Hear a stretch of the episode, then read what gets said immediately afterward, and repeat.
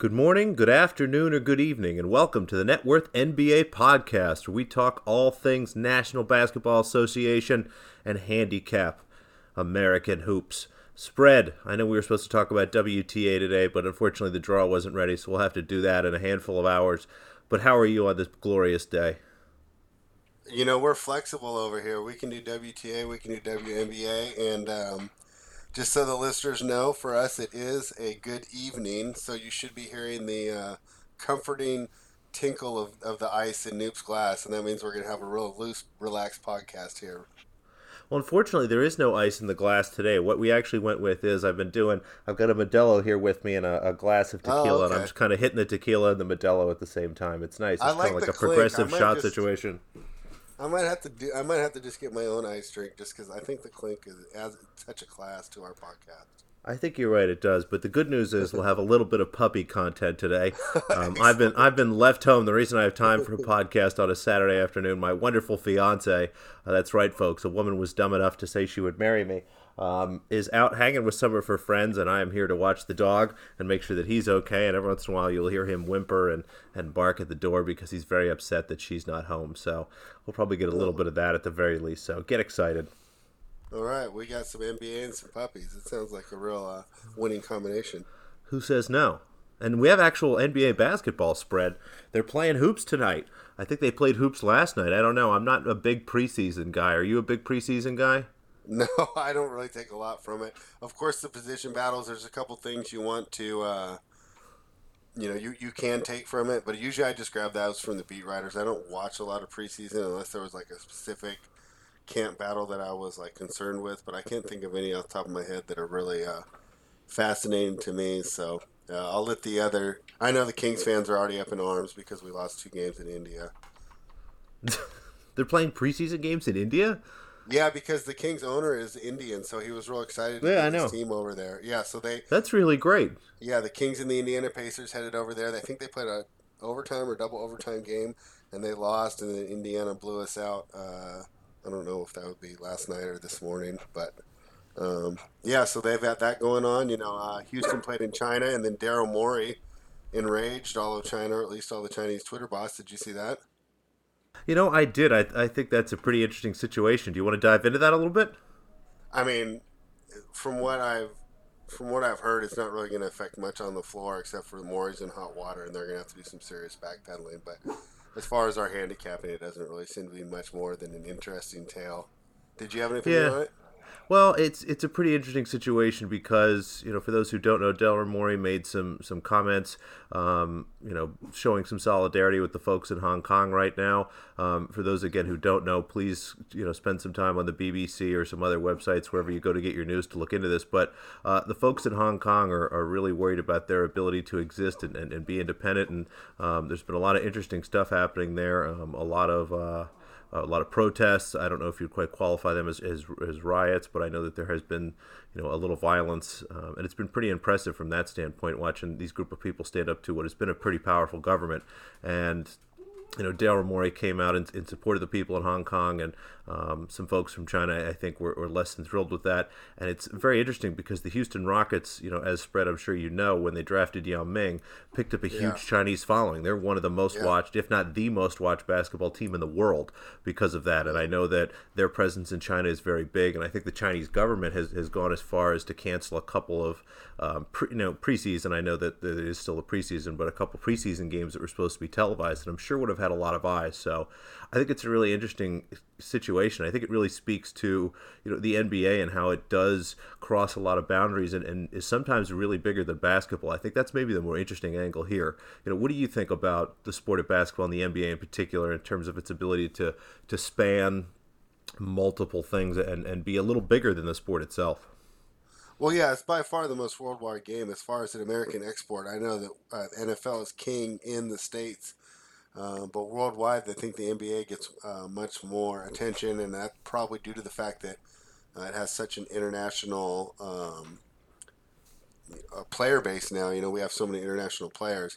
Um, and the, one other funny thing I thought about that was that did you see that uh, Tilman Fertitta, Rockets owner, jumped on really quick to distance himself um, basically tweeting that Morey uh, does not speak for the Houston Rockets, and those are all his own personal opinions, that's, and that's not how the Rockets feel. And I can't imagine the conversation that those two men must have had after uh, hit send on that tweet that would be a fantastic um, opportunity to be a fly on the wall in that room. I know that the owner probably yeah. very concerned about what I was talking about in terms of the revenue from China. I'm sure that that's a direct hit to him and, and his wallet, oh, his operation. huge. Absolutely, I'm sure that it is. Yeah. So, um, Daryl Morey, one of the most respected general managers in the NBA, I, I, think that his job is safe, but I'm sure that there was a very tough conversation with him and, and, and Tilman. So, um, and then you know, there's a couple media guys here that think that Morey actually gets a pass from the media because he is so uh, he's so accessible to the media and he's kind of buddies with them and he does the analytics like you know most of the the younger writers like,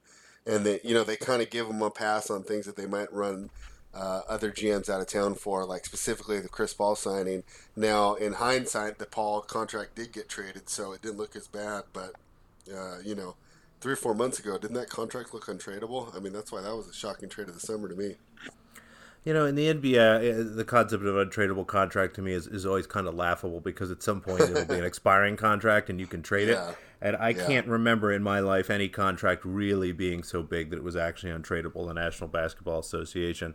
Um, okay, well, that'll a, be some interesting research. Let me see. I'm sure I can come up with one or two. But I'd, I'd have to spend. I'm, I'm, trying to. I mean, even somebody like Raef LaFrentz or Theo Ratliff, who, who got those really big contracts. Um, yeah. You know, th- those were traded a bunch of times. You think about some of those terrible contracts. I mean, the John yeah. Wall contract is going to be the biggest test of that of that all time. That will be the gold standard, won't it? It will, but I mean, again, at some point, that's going to be, I think, a forty-something million dollar expiring contract. Expiring, yeah.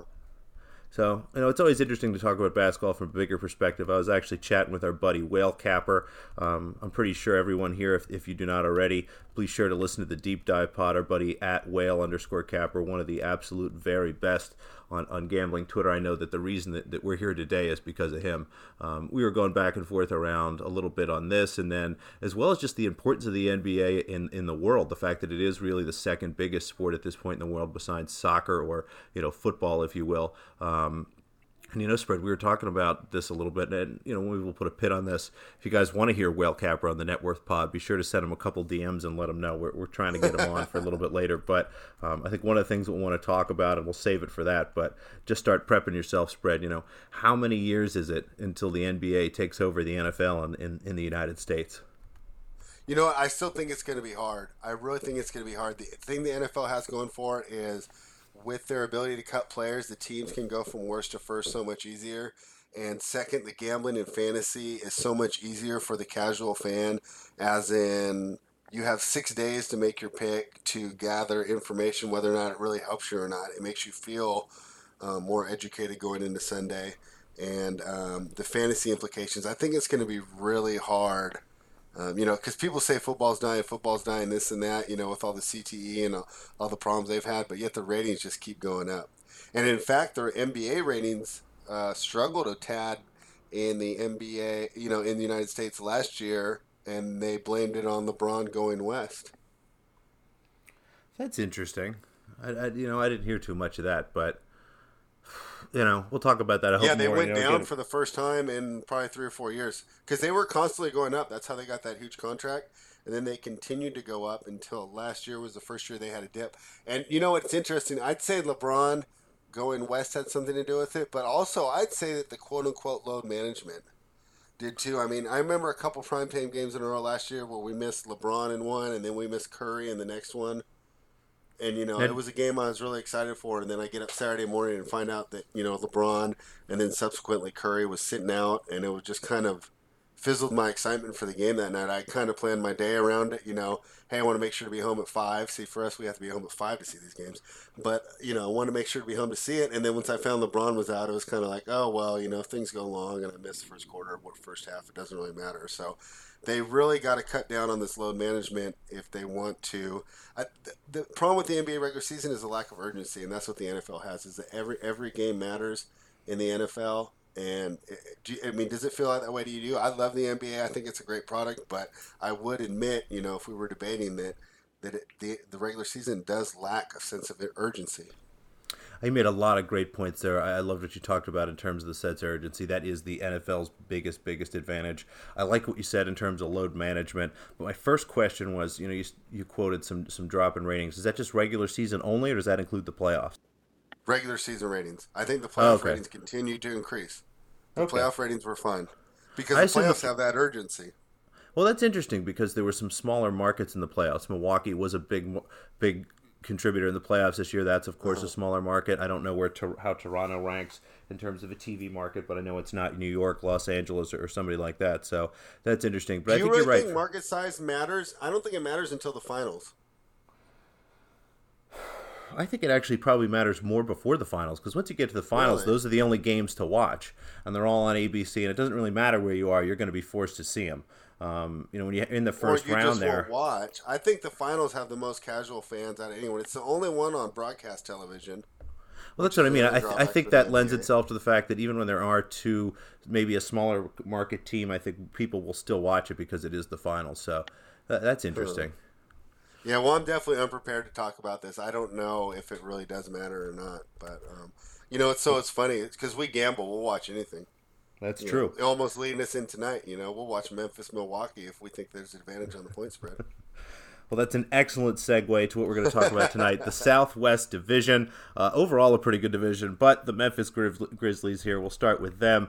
They have, the, of course, the lowest odds to win the division. Taking a look here at their starting lineup Ja Morant, the second pick of the draft last year, Dillon Brooks, Kyle Anderson, Jaren Jackson, uh, Jonas Valanciunas, Tyus Jones, Grayson Allen, Jae Crowder, Brandon Clarke, the much celebrated Brandon Clarke. Twitter loves Brandon yeah. Clarke. Um, you know, an interesting lineup, a lot of interesting pieces there, but uh, I don't know spread. It's it's hard to see this team winning a lot of games, if any. So so what do you think here? What are your thoughts on the Memphis Grizzlies? I mean, they have great pieces for the future right? If you're going to build your team, right? Ja Morant and Jaren Jackson are two players you definitely would not mind building around, but they're in their first and second years, respectively. And, you know, we notice in the NBA that this is a man's league, and at age 19 and age 20, unless you are LeBron James, who basically came into the league as a grown man, it's really hard to dominate. Now, you can obviously show flashes of talent play well and have a successful season, but you know they're just not ready yet. Um, the rest of the squad is is okay. I think they kind of overpaid for Kyle Anderson. You know, we could make an argument the system in San Antonio made him look better than he was. I mean, Dillon Brooks is fine, but let's be honest. I think he's a reserve on a playoff team, and um, you know what does Valanciunas matter, right? I mean, the new NBA center plays six minutes and then they hit the bench for the rest of the uh, rest of the half.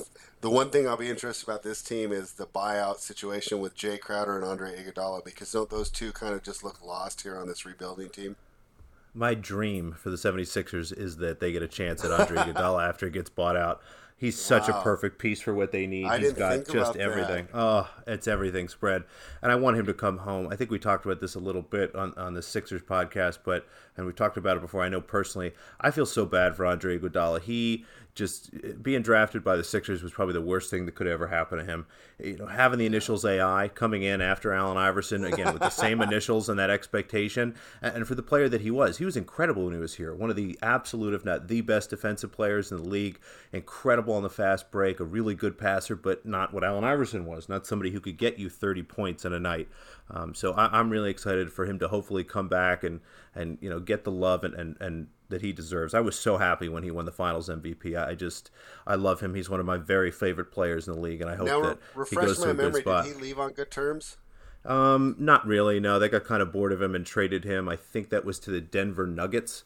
Um, yeah. I'm trying to remember his his exact exit out of town, but no, Andre Iguodala is not a beloved son of the, the city of Philadelphia. So, are you worried that that would hinder a return? No, I, I think that at this point it's been almost a decade since he's been in. Philadelphia, if not longer. So you know there, there's plenty of time to separate him from that, and the expectation won't be the same. Again, he was our supposed to be our, our next big player, and uh, you know again with the initials AI, that was tough.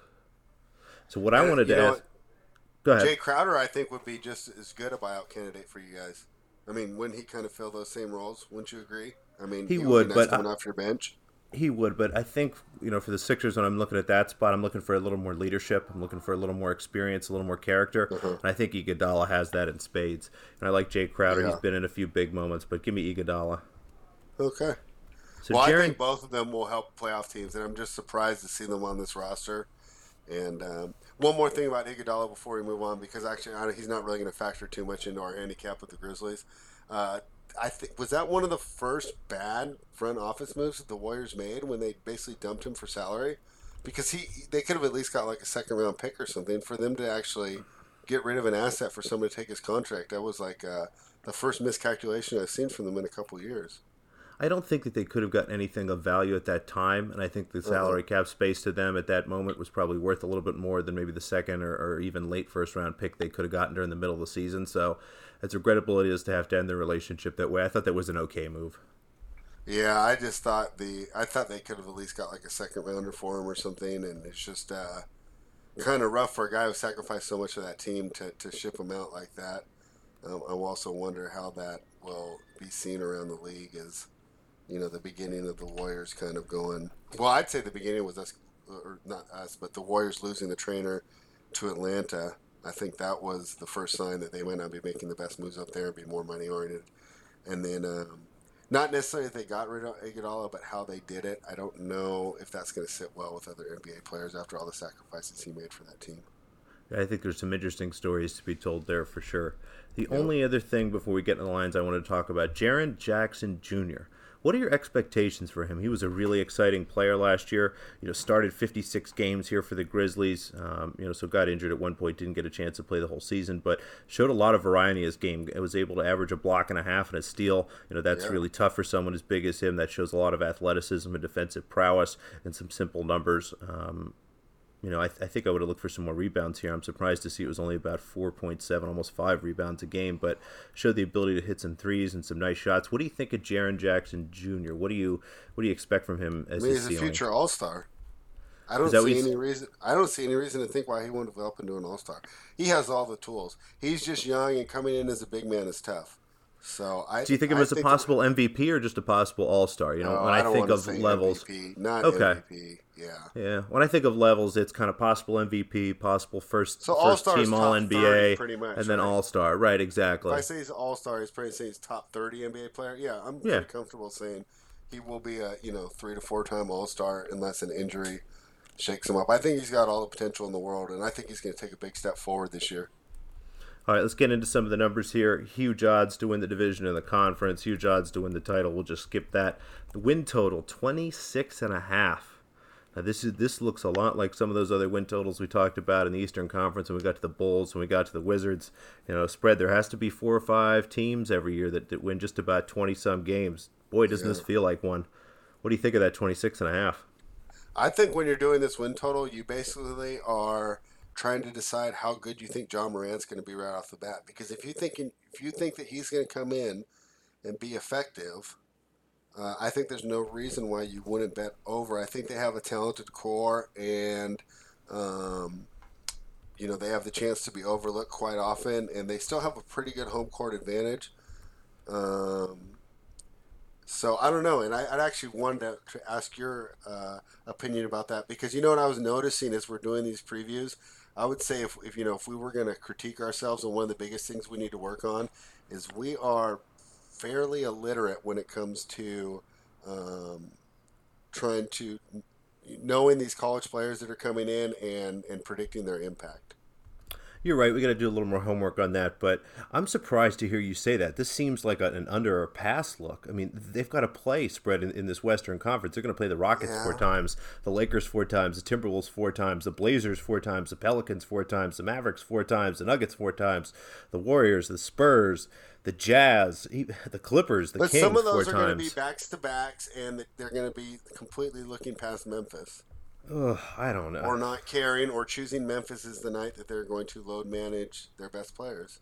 I think you're right. There's going to be some load management wins here, but you look at this lineup again. It looks like the starters are going to be Ja Morant, Dillon Brooks, Kyle Anderson, Jaren Jackson, and, and Valanciunas. How many of those guys are actual NBA starters?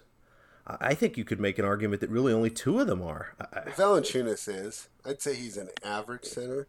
So the Valanciunas for me is the swing player. I think that Right, Morant, given given his position as a rookie, um, Jackson is, is a starter, and, and Valanciunas is maybe a starter. I think he's a starter on a bad team. I don't think he's a starter on a good team.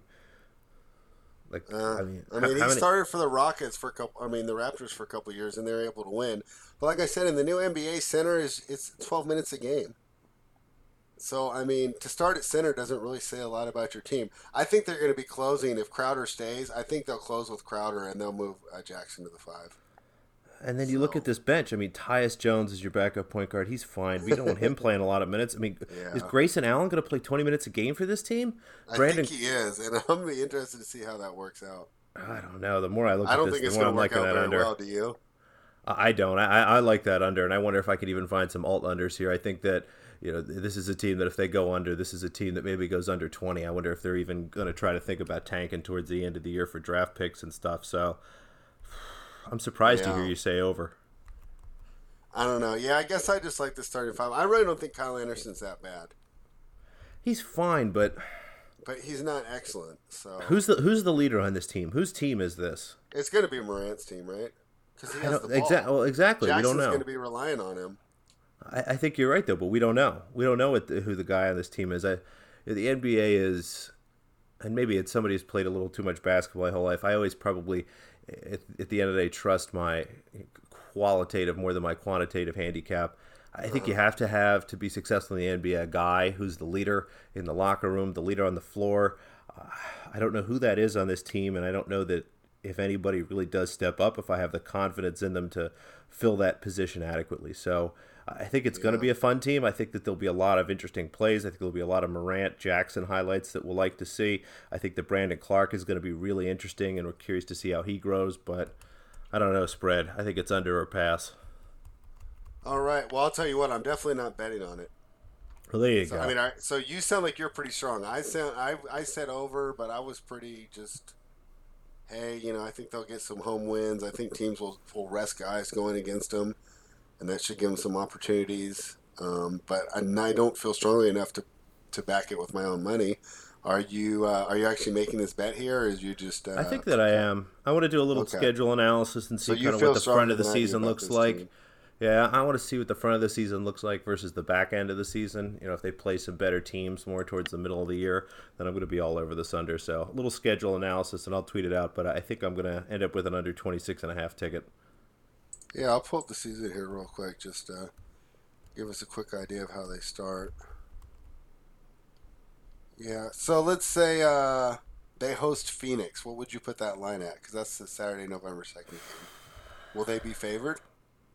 I mean, they will be because they're at home, but I I think that'll Uh-huh. be, you know, maybe Memphis minus three or four. You know, whatever the home court advantage is there, it should be pretty close. I don't think that you could discernibly say that either of those teams are better than each other. Yeah. Just doing a perfunctory glance at the schedule, and I'm sure you're going to do a much more detailed glance when you do it before you make the bet. But this doesn't seem to be an easy start for this team. But Yeah, I don't know if any team in the West is going to have an easy schedule. I mean, Right, that's exactly what I was kind of circling that idea that they're just yeah, they open at Miami, then Chicago, Brooklyn, Los Angeles, home for Phoenix, Houston Rockets, Minnesota, um, Orlando, Dallas, San Antonio, Charlotte, Utah, Denver, Golden State, the Lakers, the Pacers, the Clippers, the Jazz. That gets them all the way through November. So, you know, when I went through that list, at Charlotte, home for Phoenix, home for Chicago. They have a chance at maybe three wins in the first month or so of the season. That's going to be rough. All right, so here's what I'm going to tell you my look for this team is is that I will be looking them to play them as home underdogs and thinking that they can keep games close and maybe cover, especially when they're getting seven or more against some of the better teams. I like that idea. I think that they might even be a great team to watch and live bet. You know, if they're playing a better team, you know, Ah, maybe yeah. they come out and they're down at, at the first half, and you can get a line. Maybe they're plus seven when they open, but you get like a plus ten live, something like that. I think you're right. I think Uh-huh. they might be a team with some good closing um, numbers. Teams that sneak into some backdoor covers because you got a lot of younger guys that are going to be trying hard regardless of the score. Yeah. I think that's a nice So- angle. Yeah, but I'm definitely staying away from this team. But they should be fun to watch. I'll be really interested to see how well Morant translates to the NBA. And one of the reasons why I don't really try is that I always think all these guys are going to be so good coming out of college. I mean, that we'll save that for maybe another pod, an off-season pod. But all the players that I missed on that I thought were going to be so good. And uh, the first one that comes to mind is, is one of your guys, Kerry Kittles. I just thought he was going to light the league up. And he wasn't bad, but, you know, he wasn't a star like I thought. No, no, you got snookered by the nice Villanova offense. I mean, didn't he look so great there, though? I mean, he looked like he was going to light the league on fire. So I kind of gave up on my trying to uh, figure out, you know, what translates to the NBA from from watching the college game because I seem to fall in love with these guys a little too easily. Someday when we have nothing to talk about, we'll get uh, into a long conversation about my thoughts on the difference between the NBA and college basketball. But All right. let's move on to the New Orleans Let's Pelicans. They'll be a very Yeah. interesting team this year. Lonzo Yeah. Ball, Jrue Holiday, Brandon Ingram, Zion Williamson, Derrick Favors, J.J. Redick, Jaxson Hayes, Frank Jackson, E'Twaun Moore, Jahlil Okafor, um, Nickeil Alexander Walker. A lot of talent on this team. This should be a really, really fun roster. You know, we talked about them a little bit in our first podcast around our expectations, but, you know, refresh our memories, spread. What do you think about this team and this roster, and, and what is the top end? You know, for this season? What is your range of expectations? Not even just the top end. What's your range of expectations for the Pelicans this year? Okay, so if everything went right and they played up to their potential, I mean, I think they could get up to like the sixth seed, but I don't expect everything to go right. Well, so uh, what do you think goes wrong? I mean, you know, when I look at this roster, I also kind of struggle with it. Right, there's a lot of injury questions here. Um, you know, wh- Yeah. I, I'm, cu- but there's a lot of upside here. You know, what's what happens to Lonzo Ball and Brandon Ingram now that they're not on the Lakers anymore? Is that going to be Yeah. a, a better situation for them? Oh, I think it will. All right. So do we see those guys kind of step up? I think Jrue Holiday is a great player to have on this team. He's a he's a long term NBA veteran. He's very skilled. He's very talented. Um, I think that this is a great opportunity for him to kind of take the helm and, and manage some young players. Zion Williamson obviously seems to have endless potential. I do worry about his ability to play in the NBA. I think that for the first year or so, it's going to be tough for him to play against, you know, frankly, men his own size. And I, I wonder how his body holds up over a long season, given how hefty it is. You know, he's a really, really kind of big, you know, burly kind of guy, if you will. Um, but this team's really so I'll tell you what, I'm I'm kind of opposite with you there on one point. I think that he's going to do just fine against these guys. I think the NBA, these guys are a lot thinner than they used to be, and they're not as strong as they used to be. I remember the one that that really stands out to me on on showing that difference is I remember I really didn't think Porzingis was going to be able to uh, to mash around with the big men inside, but you know he got to the NBA and he was ready to go. And I looked around at all of the players playing with him, like, oh boy, they're all just young and skinny like him too. It's not the same um, the same heft up front that, that that these players used to have. But I completely agree. When you're that big and you jump that high, I wonder how long your body can can handle all that wear and tear. So my main concern with them is I would say when Ball, Ingram, and Williamson, you have three or five starters that have serious injury concerns, and that you know I would put their over under for all three at at 60 games apiece on how many games I expect to see out of these guys. It's there's so many question marks with this team, and again, you, start to look at the Western Conference. One of the things that we talked about in our preview podcast, there's just not that many spots in the playoffs. You know, you start to uh-uh. look through uh, the standings here. The Rockets are a lock. The Lakers are a lock. The Clippers are a lock. The Jazz are a lock. The Nuggets are a lock, and I think the Warriors are, and and Trailblazers are probably a lock. That makes seven teams. So you've Right. got just one spot for the Pelicans, for the Mavericks, for the Kings, for the Thunder, for for anybody. I mean, for the Timberwolves even. It's it's a really tough spot for them, but I think it is going to be a fun fun team to watch, and I'm really excited to see how they gel. Um, JJ Redick, uh, if you guys don't listen to his podcast, it's really interesting, and he does a great job of of giving you just enough of the inside that without kind of ruining what's going on. But I think this is going to be fun to have him on the back end there, understanding the first season of Zion Williamson. I think there's going to be some great content there. Um, any other thoughts before we jump into the odds here? I kind of think they're going to be like the Kings of last year, where I think they're going to be probably the most fun team to just watch as a spectator, but they're just going to not have enough to make the playoffs. Yep. All right. So win total here. I'm seeing 39 and a half for the wins. Um, you know, 10 to 1 to win the division, 50 to 1 at the conference, 60 to 1 to win the title. I think we can skip on those.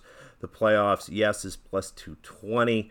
That's a that's not nearly enough value for me. Um, the no at minus 300 actually kind of looks like a cheap price, but I think the most interesting number here spread is that wins total at 39 and a half. So just two, three games or so, just a couple games below 500. Any interest in that number? Yeah, I would play under on it, but I'm not going to actually bet. But I mean, I'm sure that if I did bet, I'd play under. But I'm not going to because you're basically betting on injuries, and we talked about it last pod. I don't like making bets with just the assumption that people are getting injured. Um, but I'll tell you what, I will not bet the over because of the assumption that people are getting injured. Right? I mean, if we knew that all three of them were staying healthy, you go over, right? If I could tell you that Ball, Ingram, and Williamson each play 75 games, would you bet over? I would think about it and, and, probably still pass. I just don't know that if. Oh, really? If, I don't know if they have enough talent to really compete. Again, really, you, know, you think about those seven great teams in the West. I just went through seven teams that were very certain to not positive are going to make the playoffs. And then, I mean, is this a better roster? You know, we, are going to get to the Kings on the next podcast. I don't think it's a better roster than the Kings. I don't think that it's it's a better roster. I'm curious to see if they could even be better than the Mavericks this year. But I think yes, you're right. If you promised to me that this whole roster was going to be healthy for the entire year, then I would think long and hard, and I, you might get me on an over, but it's going to be close. So let's just say let's continue on that assumption because I think it's a fun assumption because it's not fun for guys to get hurt let's say they all did. Like, how do you think Ingram's going to look? I think he's a huge question mark here. And and and what I really would be encouraged by is the way that Julius Randle looked, you know, just kind of to be a middling player, and they got sent to the Pelicans and looked fantastic. Uh, you know, Russell left the Lakers and looked fantastic, which made me think that the Lakers have a good eye for talent, but that they're not that skilled at developing players. Um, so if, if that is true, and we actually would get Ingram and, and Ball developed properly, I mean, that could be a real good look, right? I think you're right. Ingram has a lot of potential. I'm excited for him. I think that he is the real X factor here, and if he can come out and, and be a real contributor, this team might actually be very interesting. But I don't know. I, I, think that he's got he's got the body, he's got the skills. I think he even showed a little bit that he might have the brain for it. But we'll see how he fits in. I mean, he moves into another situation where he's on somebody else's team. This is going to be Zion Williamson's team, so we'll see how he feels about that. All right, and we're not going to leave the Pelicans without me getting your thoughts on ex Sixer Jahlil Okafor. Well, if uh, Jahlil Okafor was born 25 or 30 years before he was, he could have been one of the best players in the NBA. I mean, I was worried about Joe Okafor. I was so sad when the Sixers drafted him. I thought that that was one of the clear indications that Sam really? Hinkie had, had, started to lose control. Um, uh. He got ben- benched at the end of that national championship game. Mike Krzyzewski benched him. He did not play at the end of that national championship game. I, I thought that that spoke yeah. volumes about who he was as a basketball player. And then you looked at what he did. Um, and then they drafted him the first year. I mean, it was, it's embarrassing. His defensive effort for the first two or three years of his career is embarrassing. I hope that he spends That's a lot of true. time watching that footage and, and learning from that and, and being respectful for what that is because it's embarrassing. He didn't even put his hands in the air, let alone not move his feet. I mean, it's, it's disgusting to have to watch someone so big take up so little space on that end of the floor. But he was incredible last year in those minutes with Anthony Davis. As somebody who plays f- fantasy basketball, I was happy to pick him up. I mean, he was a double double threat anytime he got to start when Anthony Davis was out. Um, I think that there is a place for him, maybe as a bench player. Um, but we'll see. We'll see if he's continued to grow his game, and we'll see if he's learned to put his hands up on defense and move his stinking feet. But not too many nice things to sp- say about Mr. Okafor. Well, we can use Okafor in the pod where we talk about how I don't know how to scout for the NBA because I thought he was going to be a 2010 guy. I really thought he was going to go in the league and tear it up. I thought, you know, I was like, well, you know, there's not a lot of good post defenders because none of these big guys play in the post anymore. He's going to be able to get down there and score and rebound. And boy, uh, it really seemed like his attitude was his undoing. It seemed like he felt like he made it before he even, uh, you know, made a shot. And you know, if he's turned that around, I still think he's got the potential. He's still young and and he could do it. And I think he could be a nice bench scoring piece here uh, for this Pelicans team. But yeah, he's definitely not going to live up to that, that All Star potential that I had pegged him uh, coming out. no, I, and maybe the process is good for him. Maybe it was good for him to struggle for two years and, and really take a step back because. You know, spread. I know you're an old guy, and you remember the NBA of old when big men could, could roam free and, and dominate. Um, yes. You know, I wonder what somebody even like Patrick Ewing would do in today's NBA. It's just a different game It really is. You have to be mobile. You have to be able to to, to, play defensively. It's it's tough being an offensive player whose only real skill is to post. He was a terrible pick and roll player. I mean, one of the yeah. worst pick and roll players I've ever and seen. And even worse so, defender. Yeah, so maybe it was good for him to have a couple tough years to get moved around a little bit. Maybe he can find a home here in New Orleans and, and really focus and maximize what he might be able to do, which I think could be a really great third big man for a team. Someone that you're proud to bring off the bench who you know is offensively um, competent and, and, defensively tries hard. So, you know, maybe maybe he could be Enes Kanter someday. I think that's maybe what his top end looks like at this point. Wow, that's not much of a top end. Uh, it's, I don't I know.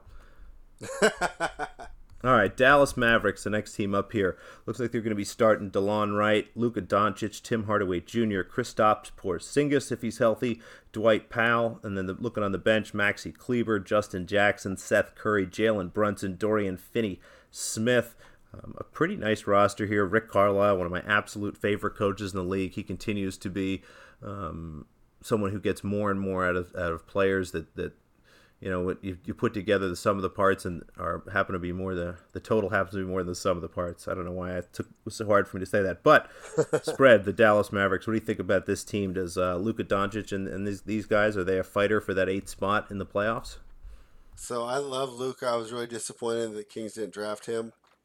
Um, but overall, I think the optimism of this team is kind of I'm actually surprised by it, and I was actually going to bring this up, and I figured it would be some fun banter for us back and forth, and uh, you know, kind of playing to our joke from last pod about you know East Coast bias. But I think that Porzingis is definitely was the beneficiary of that because, um, you know, for as much fanfare as he gets, I always wonder would he get that much fanfare if he wasn't a New York Knick? Well, that's kind of the, the disease of being a Knick. You get more attention, but it's also just a horrible position to be in. I mean, stories have been told, and long after, you know, you and I are, are actually both very old, and, and maybe even after we move on, someone's going to make an incredible documentary about the Dolan family and the New York Knicks because. Oh, yeah. I don't know what to think here. I don't know if Kristaps Porzingis is kind of a spoiled kid who, who got paid a little too much and, and didn't really try very hard, or if he was just someone that looked around and went, This is an absolute disaster. I need to get out of here. And whether that be getting hurt, whether that be demanding a trade. I, I, you know, not to say he got hurt on purpose, but I think he kind of looked at that and went, "This is my chance to get out of an absolute mess." I think that there is, you know, some strong signals that what's happening in, in the New York Knicks organization is not good, and uh, the change of pace might be good for him. I mean, Mark Cuban is one of the better owners in the league. Players love being there, and Cuban's going to spend all the money he needs to make sure Porzingis is happy and healthy. He gets to go play with Luka Doncic, who you know, spread. If someone again who's played basketball, that's got to be as much fun as anything playing with him. He's an incredible passer. He's someone that is going to find you when you're wide open, um, can create and take the pressure off you when you need him to. Um, and Porzingis, you know, again, when when you think about him as a rookie, you know, he was in the same conversation as Joel Embiid was around being a unicorn, around being somebody who right. could really be a big man in, in, in, this game where, you know, we just had that conversation. There's not a lot of places for big people in this game. So I'm optimistic that maybe in a little better situation with some better support, Porzingis can be very good. But this team for me all comes down to John Doncic. I think Doncic is really special. I don't yes. know that if this is uh, the best roster for him. I, I, hope that they could get a little more shooting and athleticism around him. But I love Luka Doncic. I think that he can do just about everything on a basketball court, and he has that that special, almost unquantifiable skill of being able to unify a group. You know, he's an incredibly gifted passer, and I think that it's really fun to play basketball with him. So um, that's funny that, that's that you say that at. because last year didn't wasn't there issues that he had um, with some of the the American-born players. I think that maybe that was language barrier stuff and them being used to AAU basketball versus. Uh, this is another conversation for another day. But I yeah. think the difference between AAU basketball and, and, what they do in Europe and what the best version of basketball is is is very different. So I think it might have been a little uncomfortable for some of those players to to get used to what he's trying to do. But when you look at uh-huh. this roster, I don't see a lot of players that are like that. Um, yeah, well, know, they j- shipped some of them out. They did. I they let know, Luka know this is your team, and the guys that you have problems with are gone. And they should. Know, if you don't want to get with the program, get out of here. And I think so that speaks volumes about the organization. about Cuban, yeah. Right. It's that's I think that means something to players that that Mark Cuban, you know, he's he's a pretty honest, straight up guy. This is Doncic's team, and get on board, or, or we're going to move along. Or get out. Yeah. So I'm excited about this team, but again, they face a lot of the same challenges the Pelicans do. They're a really great, fun team, but there's only one spot in the playoffs, and I don't know that if it's their spot. I actually think that they have a better chance than the Pelicans, given what Doncic can do and, and given some of the other players that they have here. I think that this is a team with a really wide variance. This could be a team that's very good. This could be a team that's very bad. But I think that if, you know, again, we were talking about those perfect scenarios for the Pelicans where everyone's healthy and yeah. happy. If everyone's healthy and happy here, this is a really interesting team with a lot of really interesting pieces. And I think that they could surprise a lot of people. So my concern would be their depth. I don't like their second unit at all. What do you think about their depth? I think that from a regular season perspective, it could be tough. I, I like Jalen Brunson. You know, again, we just talked about overestimating okay. Villanova guys, but he's a nice okay. lunch pail kind of go to work guy. I think he's okay. the guy that you want in your locker room, you want in practice, you want coming off the bench. Seth Curry's fine. He does a lot of nice things. Good yeah, ball handler, good offensively. One. I don't know if Justin Jackson's going to really continue to be good defensively. defensively. Uh, Seth Curry is for sure. Yeah, Seth uh, Curry is. Yeah, Justin Jackson, nice defensive player, but you know We'll see what happens there. Finney Smith, we'll see what happens here. I like Kleber. I think Kleber is a nice guy coming off the bench. I think yeah, you're right. Their their depth is a little bit in question here, but um, they've got enough talent upright. Or again, you know, in a perfect scenario, everyone's looking good, feeling good. This this could be a really dangerous team. Um, but you know, my average scenario here is is not really a playoff team. So jumping into some of the odds, the Mavericks, yes, to make the playoffs, plus two twenty, same price as the Pelicans. That feels just about right. Their win total 40 and a half, a win more, a game more than the Pelicans, but a little juicier price I'm seeing. Do you have any thoughts on that number? I'm going under. I'm not buying in yet. We don't even know if Porzingis is 100% healthy. Uh, we've already heard that he might not play back to backs. That's where that depth is going to be an issue. Although you made a good point of all the backups, I think uh, he has the strongest backup in Kleber. I think you know that's where they have the most depth is that that hybrid four position. Um, so they might not hurt as much, but you know, if Porzingis is what he's supposed to be, uh, Kleber is going to be a definite drop off. And if we're only getting him 60 games a year, which is has been rumored, and then it's been shot down, so who knows what we're really going to get? You know, it's funny reading these beat writers. I think sometimes I think I get info, and then sometimes all it does is confuse me. But uh, yeah, I, am I'm, I'm under here. I'm not. I, I don't think Dallas is ready yet. I almost think they're like Memphis, where they're still a year away. Yeah, I think this is another spot where alt totals, if you have them, are a good move. I think you maybe, you know, instead of an over here, just take them to make the playoffs at, at plus 220. Um, and if there's an under, see if you can find a different number. Keep looking around, see if you can find a Wouldn't nice plus money number on the playoff you know, 39, number 38. Would be, you'd be alting for an extra five games, right? And it's going to take 45, 46 to get in the playoffs. Something like that. I, again, I think so this is really a team with a really. just an extra plus 120 or whatever? Five games. I think I think that eight seed. I think that eight seed is not going to have a ton of wins. I know we're used to seeing 45 and 46 win oh, eight seed teams. Is. I think it's going to be 42, 43. Again, it requires a little more schedule okay. analysis on my part. And I don't huge... feel great about it. Yeah, and the difference between 42 and 43 going up two or three, I think that would justify the extra price of, uh, you know, going to plus 220. Okay, cool. That's a nice little alt. But under my scenario where that where it's 45 46, I don't think the plus 220 justifies. I think you're better playing it safe. Yeah, just going that makes over sense. 40 and having the cushion. Yeah, uh, it's. I think again, this is a team with a really wide distribution of, of, of wins here. I think this is a team that could win 30 games. I think this is a team that could win 50 games if, if everything goes 50? right. So, yeah, I think if everything goes right, I think this wow. team could, could could beat up on teams that are load managing. Could beat up on the Eastern Conference. I just again, if Porzingis comes in and he's healthy, they're saying he might be good 20, 25 games into the season. You know, if you get 50 healthy games out of Porzingis and he's playing nice basketball and him and Doncic are, are melding, again, this is a very low percentage chance of that. I'm not yeah. saying that's so likely in any taking? way, shape, or form. Alt total. I don't know. I'm what not taking anything. Plus 400 there to get 50 games. I mean, I'm, I'm thinking. I have no idea. For you at minus 500. We'll have to get a, we'll have to get somebody smarter on the pod to tell me what the price should be on something like that. But I think again, if if you're going to bet Attention this and you want to go under, yeah, right. That's right. Again, DM him. We'll get him on the podcast. Yeah. I think, folks, it might take your help. Um, but again, if you can find an under, an alt under for plus money, and, and a, an alt over for plus money, look for stuff like that here. I think again, there's a pretty wide distribution. So well, look for some better pricing out, and different numbers the alts will come out in about see today, the fifth or the sixth. Got 17 days left spread. So the alts will come out in about 13 to 14 days. Yeah, I would think you're And right. 13 About to a week or 14 so days on five dimes when you go in, then, then the, instead of just being the box, there'll be like the slider where you can choose different options. We'll Look for that. All right, we got two teams left here. Let's jump into I think I might actually put money on this one. I feel pretty Yeah? strongly that, that 40 and a half. I mean, I almost think you're getting a couple games of value. When I set this up in my head, I thought it was going to be between 35 and 37. Interesting. So then, yeah, if, if that's how you're thinking, then you're right. If you can get it under 39 and a half. So that I know this number opened at I'm 41 and a half. Congrats to our buddy D Money makes money. Oh, gosh, Um, he does, doesn't he? He does. He's got some some great CLV here. He I think he got under Yeah. 41 and a half. So congrats That's to him for a number that moved his way. So here, and let's also just say the nightmare scenario for me, if I bet this under 40 and a half, is that they're doing well and that they make a midseason trade. Right? That's Right, that's another thing I'm, about I'm that positive Memphis about. Situation. You add Iguodala or uh, Crowder to this this squad, and suddenly I feel a little different about their depth and their ability to compete in the regular season. All right, anything else in the Mavericks before we jump into Texas?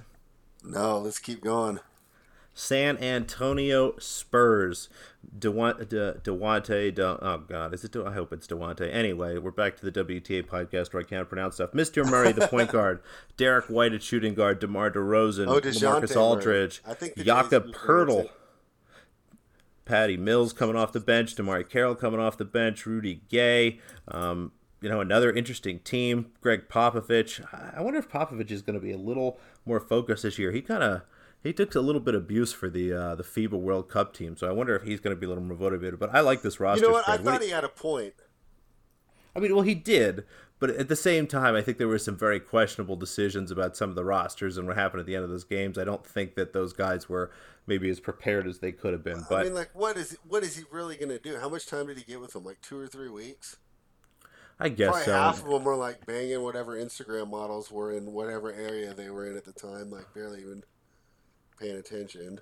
I, That's I'm, true. I don't blame Pop for that at all, and I think he had a good point with the amount of international players in the world and the and the level of these leagues. And, and this will be another fun pod that we can debate about. I, I I- I'm of the argument that these leagues, like the one that Doncic came from, are actually of a higher level of basketball than the NCAA at this point. Oh man, we got so much stuff when we take a break. But let's circle back. All right, let's try to focus here. right, what are your expectations for the Spurs this season? I like this team. I think this is going to be a really sneaky team. I think this is going to be a really fun team to bet on. I think we're going to get some nice short spreads at home. Shout out to our boy DB who loves the Spurs and loves those short spreads at home. I know that he's paid rent and a lot of bills doing stuff like that. But what is your expectation for the Spurs lineup? Do you think that they're a championship contender, just a playoff contender? What are you expecting? So you know what's weird about the Spurs is when you list off your locks, I almost feel guilty every time we leave the Spurs out because it's like, yeah, like. Oh my God, do I keep doing that? You haven't said it once, like when we've been doing it. Holy crap! Because Never if mind. you put the Spurs in as a lock, then the Kings Then we don't have eight a teams. anymore. Yeah, there's eight of them. So you Hold on really Let's do it again. I, locks. I can't believe I. So that has been a total slip on my part. I thought I've been saying the Oh, Spurs. okay, All because right. I was waiting Houston's for DB to won, come yeah. into the chat and just just roast you for never putting them as a lock. Well, now I know he's not listening to the pod. We got to give him some crap for that. Yeah. All right, let's just do it one more time here. Houston Rockets let's are one. Lakers and Clippers two and three. Um, Nuggets, Jazz four and five. We'll say Spurs here, so I don't forget them for six. And then you're right, the Trailblazers and um, no, the Trailblazers and the Warriors. There, you're right. Oh my God, maybe there isn't. Maybe there isn't an open spot spread. I, I I'm actually ashamed because I think you're right. This team is really great, and uh, my apologies for disrespecting them. I don't. I don't know if that speaks volumes about what the world thinks about the Spurs because I, I love them to death and I've been excited to bet on them. But my gosh, you're right. I, think you're right. I've missed them on every Spurs list. where they're just effective flying below the radar. You know, and you know now that Leonard left, and even when Leonard was there, you know they don't have a high profile star. You know they don't have that huge pairing like you know DeRozan Aldridge. Obviously doesn't have the same ring as uh, LeBron AD or George uh, Leonard. I won't say his first name since I always butcher it. Uh, but Huh? I don't Why? see how this. I don't see how this team doesn't make the playoffs. Let me pull up their over under right now. 45 40 and a half. oh 45 and a half that's come down a little bit the That's number that i was looking at dimes. was 47 and a half again these numbers are a little At bit where? older Um, this is an old Bovada Oh, number. from your from your sheet. Okay, yeah. yeah, from my sheet. This is an old Bovada number. Okay, yeah. Well, I'm on five dimes right now. You can place this bet. They're over 45 and a half is minus 125. So you like that over then, even though it's a little bit juiced? Yeah. I don't. I don't think I'm going to bet it. Oh come on, spread. You got to bet something. That's the whole point of this podcast. Well, I bet Dallas under. Well, yeah, I but They gave us a bet. oh come on. okay, so better. if I have a lean, I lean. I, okay, so I lean over based off history and my total respect for the organization, Popovich, and the way they develop players. But then, like right now, we're doing what we're doing, where we each have the depth charts pulled up in front of us. I mean, is this that impressive a depth chart? Um, let me just double check. I mean, I you know I just went through the roster there. I, I like what they've got. I think the starting five has scoring and has defense. Um, you look at some of the players off the bench. Patty Mills is great. DeMarre Carroll's going to love his role. Rudy Gay. Um, you know, I think that there is enough potential here on the on the bench for those those guys to make real impact. And you know, again, it's the regular season. Popovich will figure some stuff out. I think. I guess I just still have ultimate faith in him and his ability. Yeah. So if I were to bet it, I bet over. I think I think you're right. It's it's tough for me. I'm, I'm gonna not going to bet it. no, I don't think I am either. I think you know again at that 45 and a half, you're looking at a really really solid number. They're minus 300 to make the playoffs, four and a quarter to win the division. You know, plus 425, 45 to 1 to win the conference, 60 to 1 to win the title. I don't think of them in that regard, but they're a solid playoff team. Um, Yeah. So I think you're right. At 45 and a half, I lean towards the over, but I don't think I have a wager there. All right, so let's talk about a couple of their more controversial players. Give right. me your hot takes on DeMar DeRozan. I like DeMar DeRozan. He's a nice, solid basketball player. He works extremely hard. He knows exactly what he can do on offense. He tries hard on defense. You know, he's not a great player. He, he's kind of the discussion we had earlier. He's not an MVP candidate. He's not a first team All NBA guy, but I think he's a possible All Star, maybe just a, t- a tick below that at this point in his career. But I like his game. I think he's perfectly fine, but, you know, not a leader of a championship team. All right, hot take on LaMarcus Aldridge. What you got for me? Not much. I think that maybe Lamar, maybe Mr. Aldridge here is uh, on the later end of his career. There's a lot of stuff that he does um, that's hard to guard in the normal NBA. You know, the game that he likes to play. It's essentially Dirk Nowitzki without three point shooting, which is kind of funny to watch. Um, but you know they're just going to keep hammering a couple of those areas. He's a nice post player. I think that on this team he makes sense. I think on a lot of teams it would be tough. Yeah. All right. Yeah, and uh, I like Poto a lot at their center, but I see them uh, taking him out and running with a Lonnie Walker or Rudy Gay and, and moving Aldridge over to the five when they're closing a lot of times. Lonnie Walker will be the very, very most interesting piece on this team. If, if he can, you know, grow his game a little bit and, and become a little better, um, they'll take a big step forward. So, any other thoughts on the You know what? The more I look at it, the more I like this roster. I mean, you- I You think you should. He's perfect for the for the. Bryn uh, Forbes will play minutes. Yeah, they actually have some depth. Yeah, yeah. I would not. I would not take the under here. No, I don't think you can. Yeah. All right. Any other thoughts here on the Spurs? This really makes it rough for our Kings playoff chances with this team looking that solid, doesn't it? I know it's. oh. Well, that's okay. We got a whole another podcast, another week or so before we figure that out. So, any other thoughts here on the Spurs before we jump into the Houston Rockets? Um, no, I'm just glad you apologized for leaving them out of your locks for the first uh, two or three times we've discussed it. And now we're going into hot take season with Houston. I'm glad Houston is in Texas because we should have some hot takes here. All right, Houston Rockets, their starting lineup Russell Westbrook, the big ass acquisition of the offseason, James Harden, Eric Gordon, PJ Tucker, Clint Capela coming off the bench, Gerald Green, Gary Clark, Tyson Chandler, Austin Rivers, Thabo, Sefolosha, maybe Dene will even come back. What do you think about this Houston Rockets team spread? Are they a championship contender? Yes, unfortunately they are. Uh, much to my chagrin, they're actually uh, Harden.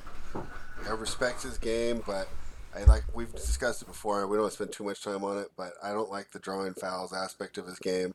I think he would be so much more enjoyable to watch if he kind of relied on his natural ability and played the game more in the spirit of the game rather than looking for uh, you know small little avenues to exploit to get foul calls. But um, a lot of people were worried about this Westbrook Harden pairing. I think it's going to work just fine. I think you know I was more worried with Paul and Harden, but they showed that they can make that work. Yeah, I'm excited to see Westbrook and how he's going to adapt to being on James Harden team as as opposed well, to having his own before. team. Well, right, but it was Westbrook's team, so I think this is going to be a big switch. But I don't think it'll be that big of a deal, honestly. I think Westbrook is ready to he's someone that's very aware of what he can do and what his role is on the team. And I think that he's going to fit in nicely with this group. And I think it's an upgrade over Chris Paul. You, you look at this team; they're just as good as they were last year. And I think moving from Paul to Westbrook is an upgrade. Um, a much Oh, better a athlete, a much better player in terms of being healthy. Um, I'm curious to see what Austin Rivers can do with a full offseason being ready to play with this team. He's an interesting player and has the skills to you know be a really nice third guard coming off the bench for this Yeah, group. So backup.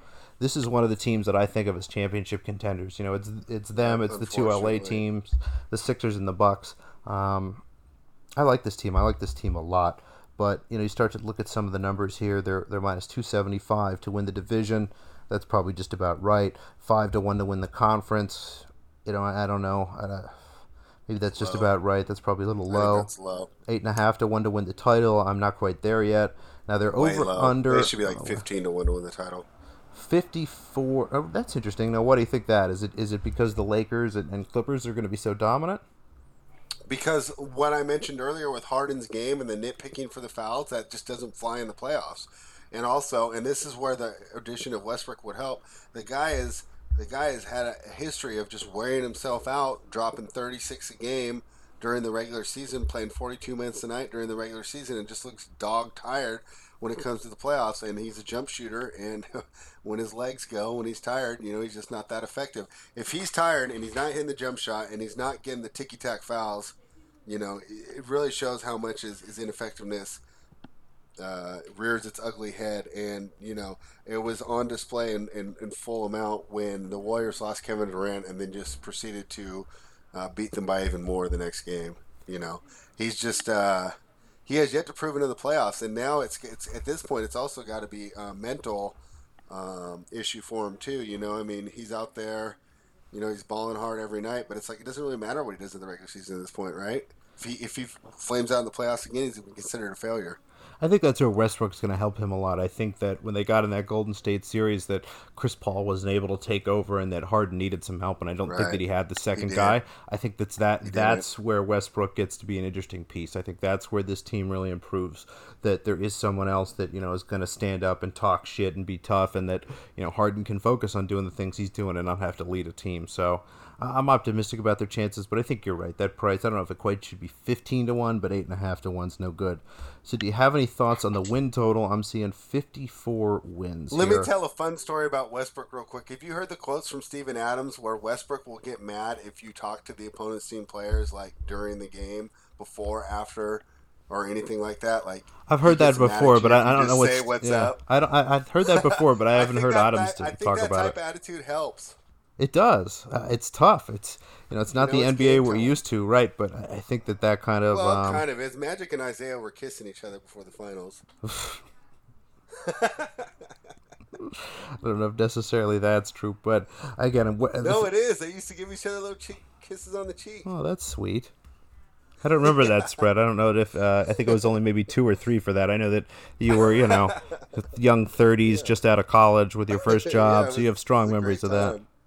Yeah, But I- economy was humming. I think your point is well made, though. Westbrook gives this team an attitude that it's not used to having. So, do, do you like that win total? Do you think they could win more than fifty-four games in this Western Conference? Yeah, doesn't that seem low to you? I don't know. I keep staring at it. I can't tell if it's low. I can't tell if it's high, which is usually a good indicator that it's the right number. Um, Uh-huh. You know, as someone that does think, and we'll talk about this more when we get to the Pacific Division, um, I'm not totally optimistic about the Lakers' chances given their desire to load manage and things like that. You know, the Rockets won 53 games last year. They should be a little better this year. You know, maybe that number is a little bit low at 54, but uh, it's hard for me to gauge. I like the over here. I think it's over or past, but I'm just not ready to get on board. Yeah, I think they kind of addressed some depth issues because River, uh, Westbrook gives them way more minutes. The staggering of Harden should help out for the playoffs, and um, yeah, I mean Tyson Chandler's a nice little backup here. I like the over. I think this team's going to be better than last year. All right, I'll, I'll look at that a little bit more. I definitely lean towards the over, but I think that's the look or pass. So, any of the thoughts here right. on the? Yeah, real quick, I do want to get your uh, thoughts on the D'Antoni lame duck coaching situation. He didn't really get much of a ring endorsement in the offseason. He was also, I think, forced to get rid of some assistants, which I'm sure he's not happy about.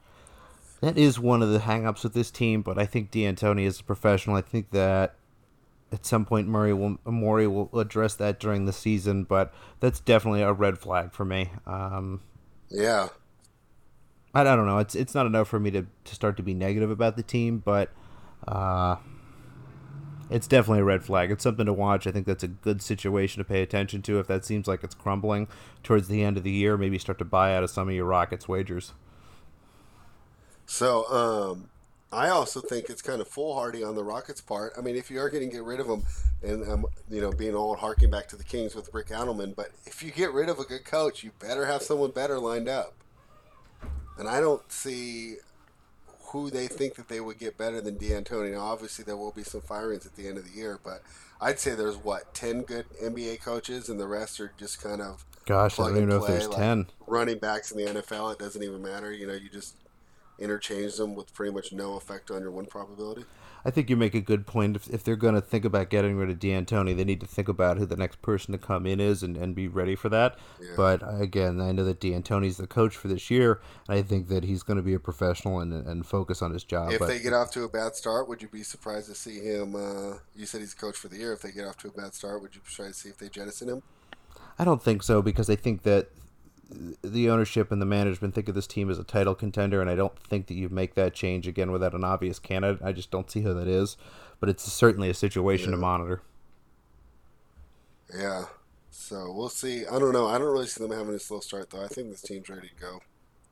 Yeah, I do too. This will be another team. I'm going to double check their schedule, and I might join you on that over. But for the time being, I'm going to say no. Yeah, but I'm not for. I don't think that they make it past either LA in the playoffs.